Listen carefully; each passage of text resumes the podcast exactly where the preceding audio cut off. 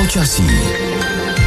Na mnoha místech je dnes po ránu tepleji, než bylo v noci. Průběžně se totiž oteplovalo a teploty se drží i kolem 6 nebo 7 stupňů Celsia. A co přes den? Kdybyste chtěli vědět, jaké bylo loni touhle dobou počasí, máte jedinou možnost. Příslušné informace si koupit od Českého hydrometeorologického ústavu. Státem zřízená organizace provozuje měřící stanice z veřejných peněz. Data z nich jsou ale k dispozici jen za poplatek. Náš kolega Jan Cibulka začal zjišťovat proč a cesta po stopách meteorologických údajů ho dovedla až k soudu. Co jsme se skrze několika letý soudní spor dozvěděli? Proč stát data o počasí odmítá zveřejnit? A pro koho jsou takové informace důležité? Je úterý 18. února, tady je Lenka Kabrhelová a Vinohradská 12, spravodajský podcast Českého rozhlasu. Česku stále stoupají řeky. Hasiči v Praze už evakuovali na dvě stovky lidí. V Jaroměři na Náchodsku se zřítil most. Praha se ráno musí obejít bez části metra. S vodou stále bojuje i Kolínské nádraží. V garáži Aleny Musilové, kde ještě ráno stálo auto, je teď brouzdaliště. Voda tu dosahuje až půl metru a zničila vše, co jí stálo v cestě. Kotel, uhlí, dříví, no jestli tam zůstala nějaká pionýr nebo něco takového. Já jsem se k počasí poprvé dostal v roce 2013, ještě v hospodářských novinách, kdy během povodní my jsme se snažili dostat k informacím o starších povodňových vlnách. Naše představa byla taková, že uděláme mapu, ve které vlastně čtenářům ukážeme, jak rychle se povodňová vlna šíří, podle informací z těch jednotlivých měrných profilů, z těch stanic, kde se to měří na vodních tocích. Naším cílem bylo tenkrát vlastně varovat lidi, kteří nějak váhali jak s vyklizením těch míst, které mohly být zatopené, aby jsme jim ukázali, že to může být opravdu rychle. Jan Cibulka z datové žurnalistiky Českého rozhlasu. No a tehdy my jsme narazili na to, že když jsme žádali o data, o nějakých historických odečtech z těch měrných profilů, takže nám je hydrometeorologický ústav nechtěl dát. A řekl, že je to spoplatněná služba, nemluví o tom, že oni kolem povodní ani nemají čas to prostě vyřizovat, papírovat, účtovat, takže ať se na ně obrátíme po povodních. A my jsme to tenkrát nějak jako nechali být. Nicméně potom, když jsem v roce 2015 v rozhlase psal článek o teplotách a chtěli jsme udělat nějaký graf, který právě ukazoval změny teplot za posledních 50 let, tak jsme zase narazili na ten problém, že ta data nebyla veřejná. A mě to zarazilo. A vlastně zaujalo, jak je možný, že informace o počasí, což jsou vlastně dost základní informace, tak se prodávají. Ale když se podíváme na, řekněme, spravodajské servery, tak tam si prostě člověk na data o počasí může podívat a jsou zadarmo. Takže která data vlastně nejsou veřejnosti dostupná? To, co člověk vidí na webu, tak to je předpověď počasí. Jednak to není záznam o tom, jak bylo, to je nějaká předpověď, jak by být tím mělo. A druhá věc je, že ta přesnost toho, co vy vidíte na tom webu, je poměrně nízká. A to ne proto, že by ta předpověď byla špatně udělaná, ale tak co vy tam máte? Vy tam máte napsáno pondělí, 3 stupně, v obláček. A znamená to, že někdy v průběhu toho dne na většině republiky bude okolo 3 stupňů a bude polojasno nebo zataženo nebo něco takového. Ale neříká vám to, jaká bude teplota na konkrétní té hydrometeorologické stanici měřící, jaká tam bude oblačnost, třeba v 11.30, nevíte, jak silný tam bude vítr, z jakého směru a podobně. To znamená, že to množství těch informací, které vy se dozvíte z předpovědi, vy se dozvíte, jestli byste si sebou měli vzít deštník. Ale nedozvíte se, jaké přesně počasí bylo někdy v minulosti. Z Prahy jsme vyjeli 22. září v 9 hodin ráno. Povětrnostní podmínky byly velice příznivé. Posuďte sami. Okluzní fronta. 356 42 359 44 360 30 teplá fronta. 350 38, 345 34, 341 33.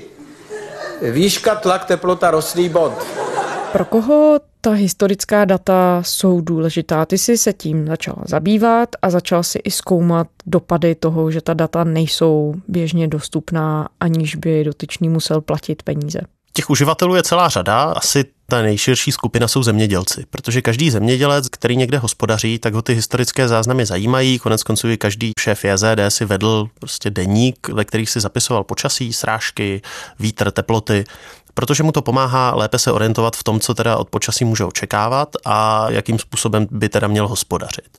Takže zemědělci to je jedna ta skupina. Zároveň často buď oni nebo i někdo další může řešit různé pojistné události. To znamená, že potřebuje i ten historický záznam, aby mohl pojišťovně doložit, ano, opravdu mi tam spadly kroupy a potloukly mi tu úrodu a podobně. Mně se v průběhu roku 2019, když jsem se tím sporem zabýval a nějak jsme o něm psali v českém rozhlase, tak se mi ozval pan Hanák, který hospodaří na Kolínsku. A ten psal, že se zajímá o výsledky tady toho sporu, o ta data, protože On by potřeboval, tím, že hospodaří na poměrně vysušené oblasti, tak by prostě potřeboval z těch měřících stanic v okolí co nejpřesnější čísla.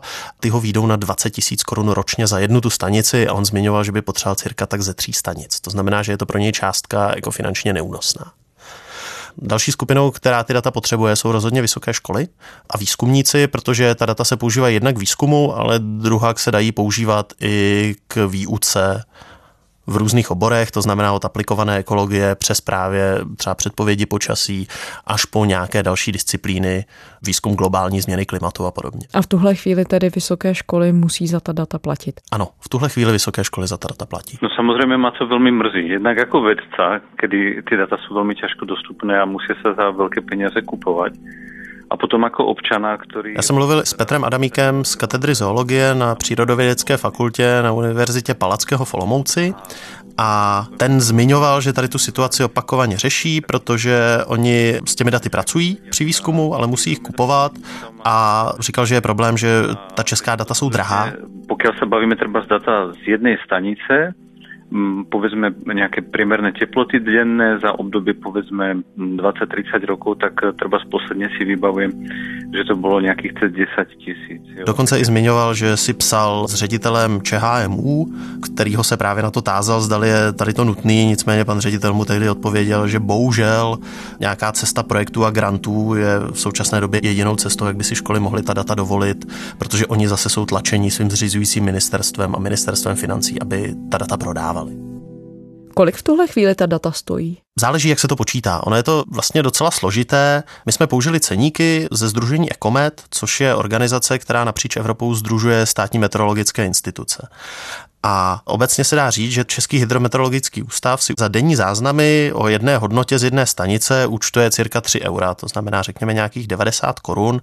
Výjde to měsíčně na něco přes 2000 korun, pokud by vás třeba z jedné stanice zajímala jenom teplota.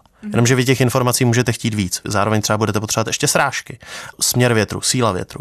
Ty stanice sbírají desítky různých údajů, samozřejmě ne každý potřebuje všechno ale ve chvíli, kdy se to takhle nasčítá, tak ta částka se právě může vyšplhat třeba k těm 20 tisícům korunám, které zmiňoval jeden z těch zemědělců. Kdybych byla vysoká škola, tak asi těch stanic potřebuju ještě víc. Samozřejmě komplikuje se to ve chvíli, kdy člověka zajímá celá republika, protože těch stanic je tuším 200. Teď to potřebuju za víc let tak ty částky opravdu začnou naskakovat jako do stovek tisíc nebo třeba i milionů. My, když jsme právě z těch dat Ekometu, z těch ceníků dělali tu analýzu, tak jsme zjistili, že 12 evropských zemí z té 27 tady ty informace poskytuje veřejnosti úplně zadarmo. Německo, Polsko nebo třeba i severské země. 11 těch zemí požaduje spíš symbolické platby, to znamená třeba za to, že vám ty data dají, protože někdo musí sednout a ty data vám stáhnout do nějaké tabulky a to vám poslat, tak vám naučtují třeba 10 eur za to, že s vámi teda měli tu práci. Dražší než Česko už jenom Švýcarsko, ale tady se bavíme o absolutních cenách. To Švýcarsko, my jsme spočítali, že v České republice je to nějakých 2200 nebo 300 korun. To Švýcarsko vycházelo na 2800 nebo 900 korun měsíčně z jedné stanice za data v té jedné řadě, ale tam je problém, že samozřejmě ve Švýcarsku je výrazně větší kupní síla. To znamená, že i Švýcaři to mají levnější v úvozovkách než my. Kdo to má ještě drahé poměrně, tak je to Rakousko, tam je to nějakých 40 eur za ten jeden ukazatel z té jedné stanice měsíčně. V Lotyšsku je to nějakých 27 eur, Maďarsko to je 16 eur. Pořád je to méně než tedy v České republice. Čím hydrometeorologický ústav vysvětluje, že si za poskytnutí těch sezbíraných dat tedy účtuje peníze? Poměrně jednoduše oni v celku otevřeně říkají, po nás to chce naše zřizující ministerstvo, to znamená ministerstvo životního prostředí a ministerstvo financí. Že v rámci přípravy státního rozpočtu u toho hydrometeorologického ústavu se stále očekává, že on si tady tím svým obchodním provozem zajistí cirka 20% svého příjmu, plus tak, minus. Takže nějakou pětinu ročního ano, rozpočtu. Že si zajistí, on má, on, on má ten roční rozpočet, tuším okolo 700 milionů korun a že tedy tu pětinu plus minus si zajistí tady tou vlastní obchodní činností, což nutně neznamená prodej dat a v drtivé většině případů to není prodej dat. On je to spíš prodej předpovědí, personalizovaných předpovědí, je to prodej předpovědí pro řízení letového provozu, to dělá největší tu částku. Nicméně ta data jsou podstatná pro tady ty předpovědi a ve chvíli, kdyby je hydrometeorologický ústav zveřejnil, oni argumentují, tak by přišel vlastně o svoji konkurenční výhodu, protože v Česku jsou i komerční meteorologické instituce, které taky nabízejí své služby, ale tady ty instituce třeba nemají, řeknu to, rodinné stříbro hydrometeorologického ústavu, to znamená ty záznamy ze všech těch stanic za tak dlouhou časovou řadu. Víme, kdo je většina klientů hydrometeorologického ústavu, jestli jsou to soukromé subjekty, nebo jestli jsou to právě třeba univerzity, úřady úřady a tak dále. My jsme se o to zajímali, my jsme požádali hydrometeorologický ústav, aby nám dal výpis svých vlastně klientů, kterým prodává ty data a oni nám řekli, že nemají účetní software, ze kterého by to šlo vytáhnout a že pokud by to měli za, tuším, že to bylo jenom za jeden rok vylovit, tak by to stálo 200 tisíc korun v lidské práci. Jsme se tenkrát odvolali k ministerstvu životního prostředí, které tady tu 200 tisícovou částku snížilo na lidových 105 tisíc korun. Takže tudy ta cesta nevedla. Nicméně já už jsem tehdy obeslal, že jsem vlastně vytipoval instituce státní, které by mohly od toho hydrometeorologického ústavu odebírat služby a data. Ty jsem obeslal zase podle zákona o svobodném přístupu k informacím a podařilo se mi většinu těch peněz zrekonstruovat zpětně a ukázalo se, že drtivá většina těch klientů hydrometeorologického ústavu jsou zase různé státní orgány, státem zřizované instituce. Tohle v letošním roce vlastně zpětně potvrdilo i samo ministerstvo životního prostředí, které připravuje nový zákon o hydrometeorologickém ústavu a to vlastně v něm v důvodové zprávě napsalo, že na těch příjmech hydrometeorologického ústavu se z 80% těch tržeb podílí jenom 11 právnických subjektů.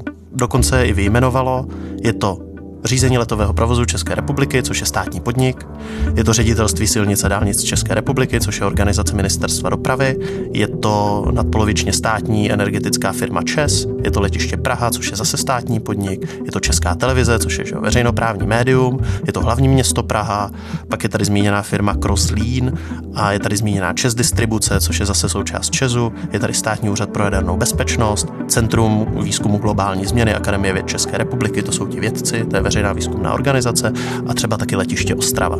Takže ona drtivá většina těch, kdo za ty služby hydrometeorologického ústavu platí, tak jsou nějakým způsobem zase financovaní ze státního rozpočtu nebo jsou na ně napojení. Tím pádem není to v podstatě jenom přelévání státních peněz z jedné kapsy do druhé? Nevyřešilo by se tohle všechno, kdyby se změnil státní rozpočet nebo ten způsob, jakým je ČHMU financovaný? Přesně tohle říká i ředitel současného hydrometeorologického ústavu. Nicméně novela toho zákona kolem toho opatrně krouží, že tedy by se tohle mohlo stát, že se to upraví rozpočtově.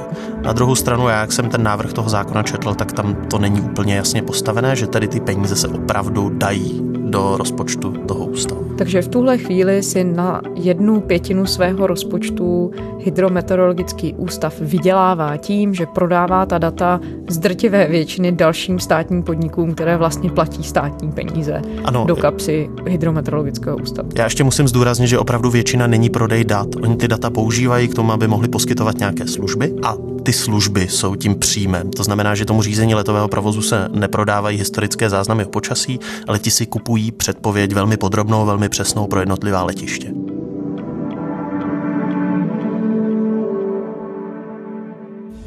Radiožurnál. Dnešní noviny. Přestože stát platí přes polovinu rozpočtu Českého hydrometeorologického ústavu, nemá veřejnost nárok na všechna jeho data. Píšou o tom hospodářské noviny. Otázku, komu patří meteorologická data, bude muset řešit Ministerstvo životního prostředí. Rezort jako zřizovatel totiž čelí žalobě o neposkytnutí dat. Tu minulý pátek podal datový novinář Českého rozhlasu Jan Cibulka.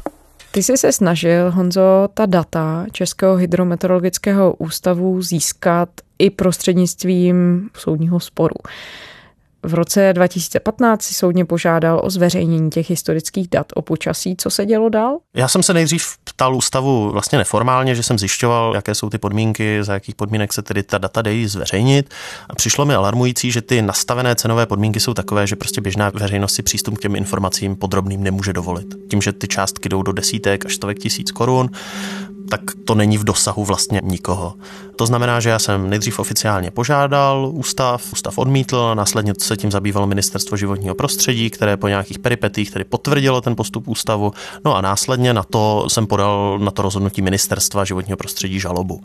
Tam je poměrně zajímavá argumentace ministerstva. My tady máme zákon o právu na informace o životním prostředí, případně zákon o právu na informace. Ty zákony jsou dva, ale říkají vlastně velmi podobné věci. A ministerstvo řeklo, že se tady těmi zákony vůbec nebude řídit, protože ono si myslí, že ty informace o počasí, že se jich tady ty zákony vůbec nedotýkají, ač ten zákon o právu na informace o životním prostředí výslovně mluví o záznamech o počasí. V tady tom stavu, kdy tady ministerstvo řeklo, že tím zákonem se vůbec nebude řídit, to šlo k městskému soudu v Praze, který je tradičně velmi přetížený, to znamená, že to trvalo něco přes dva roky, než rozhodl a soud nařídil rovnou ta data zveřejnit. Všechno. Všechno. Český hydrometeorologický ústav musí bezplatně poskytovat historické záznamy o počasí. Vyplývá to z rozsudku Městského soudu v Praze, který zveřejnil server iRozhlas.cz. Podle verdiktu soudu se tak lidé díky dostupným datům můžou víc zasazovat o životní prostředí. Šlo o údaje o průměrné teplotě a srážkách na všech stanicích ČHMU. To znamená historické záznamy ze všech stanic od začátku, kdy je má ústav elektronizované, protože nechci nějaké staré pergameny z archivu. Chtěli jsme tabulku s daty. Soud nařídil zveřejnění, nicméně ministerstvo životního prostředí podalo kasační stížnost, čekalo se další rok a půl, než nejvyšší správní soud, který je také přetížen, než se tedy k tomu dostal, takže teprve po čtyřech letech jsme měli ten finální rozsudek, kdy Nejvyšší správní soud sice zrušil to rozhodnutí Městského soudu v Praze jako nesprávné, ale zároveň řekl, že nesprávná byla i rozhodnutí ministerstva a hydrometeorologického ústavu a vrátil tu věc celou úplně na začátek, kdy řekl to, co jsme vlastně od začátku věděli, že ústav a třeba následně potom i ministerstvo se prostě musí řídit tím zákonem o právu na informace. To bylo teď v zimě. To bylo teď v zimě. A co se stalo od té doby? Od té doby probíhalo, řeknu, jenom jako formální kolečko, to znamená vraceli se spisy, ta věc se vrátila zpátky na ministerstvo, které zase v úvozovkách jenom formálně rozhodlo, že teda zrušilo oficiálně to rozhodnutí hydrometeorologického ústavu a vrátilo mu to k novému řízení. Přičemž ten závěr je, že pokud se teď ústav rozhodne, že pořád se ta data nemají zveřejňovat, tak musí proto najít důvod v zákoně o právu na informace o životním prostředí, kde jsou konkrétně vyjmenované ty přípustné důvody a žádný další jiný důvod přípustný není. Ministerstvo vlastně se tím netají, ani hydrometeorologický ústav se tím netají, že jde o ty prodeje. Oni mají strach, že ve chvíli, kdyby začali ta data zveřejňovat řeknu zadarmo, to znamená, že by se k ním mohli dostat další subjekty, tak hydrometeorologický ústav by měl horší pozici při určování cen a při tom vyjednávání o tom, kolik si vydělá, a že by to de facto tedy poškodilo jeho rozpočet. Nicméně tady ten důvod, jde nám o peníze, zákon nepřipouští což je ten důvod, proč ministerstvo odmítalo postupovat podle toho zákona 12398, protože tam ta finanční stránka prostě nehraje roli. A ve chvíli, kdyby aspoň tehdy byla ta konstrukce, že kdyby se drželi tady toho informačního zákona, tak by ty data prostě museli zveřejnit. Nicméně z toho vyplývá, že kdyby se uspůsobila tvorba státního rozpočtu tak, že by hydrometeorologický ústav dostal ty peníze rovnou, tak by k ničemu tady z těch věcí docházet nemusel. Ano, a já si myslím, že to asi se tím ani netají ani ten ústav, že ve chvíli, kdy oni by nebyli vázaní k těm, řeknu, komerčním výkonům, tak to pro ně prostě není problém. Ve chvíli, kdy by ta data byla veřejně přístupná, mají k ním jednodušší přístup výzkumníci, to znamená, že to může pomáhat vědecké práci. Netýká se to jenom výzkumných ústavů, akademie věd, vysokých škol, ale výzkumnou práci nedělají u nás jenom vědecký pracoviště, dělá je třeba Český svaz ochránců přírody, různé neziskovky se věnují vývoji naší krajiny třeba a tam informace o počasí by v některých případech jim mohla přispět. Určitě by to byla vítaná pomoc třeba právě zemědělcům, kterým právě ty historické záznamy pomůžou třeba lépe hospodařit, lépe se zorientovat v tom, co se děje. V neposlední řadě, když teď probíhá debata o klimatické změně, tak si myslím, že vůbec není od věci dát veřejnosti k dispozici ta podrobná data. Protože je sice jako hezké říct, podívejte se, Česká republika se ohřála za posledních 50 let o 2 stupně Celzia, ale z toho je těžký, aby si člověk něco vyvodil sám pro sebe. Ale ve chvíli, kdy ten člověk si bude schopen v těch datech najít tu svoji konkrétní obec a najednou zjistí, že tam třeba o třetinu vzrostlo množství tropických dní, kde je přes 30 stupňů Celzia, že je tam méně srážek, že jaro začíná dřív, tak i tohle pro tu veřejnost má nějakou hodnotu. A teď je otázka, zdali lidé sami si to takto zpracujou, nebo zdali jim s tím třeba pomůžou média nebo nějaké neziskové organizace, které ty data trading způsobem taky využijí.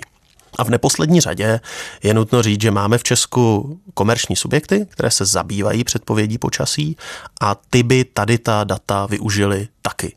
Nabízí se otázka, tak která my jim dáme něco zadarmo a oni se na tom napakujou, to není moc hezký. Na druhou stranu třeba nezapomínat, že pokud se někdo v úvozovkách takhle na něčem napakuje, tak z toho taky odvede daň. No a daň, že jo, to, je, to jsou ty peníze, ze kterých se platí provoz celého státu, právě včetně hydrometeorologického ústavu. Takže i to pomoc jako rozpohybovat ten biznis není od věci, protože prostě stát na tom zase vydělá na těch daních. A v některých evropských zemích to je tak, že by ty národní hydrometeorologické ústavy poskytovaly komerčním subjektům ta data Samozřejmě. Zdarma? My, co jsme se dívali do zahraničí, tak takhle to funguje v některých státech, typicky třeba Norsko, všichni asi známe tu předpověď IRNO.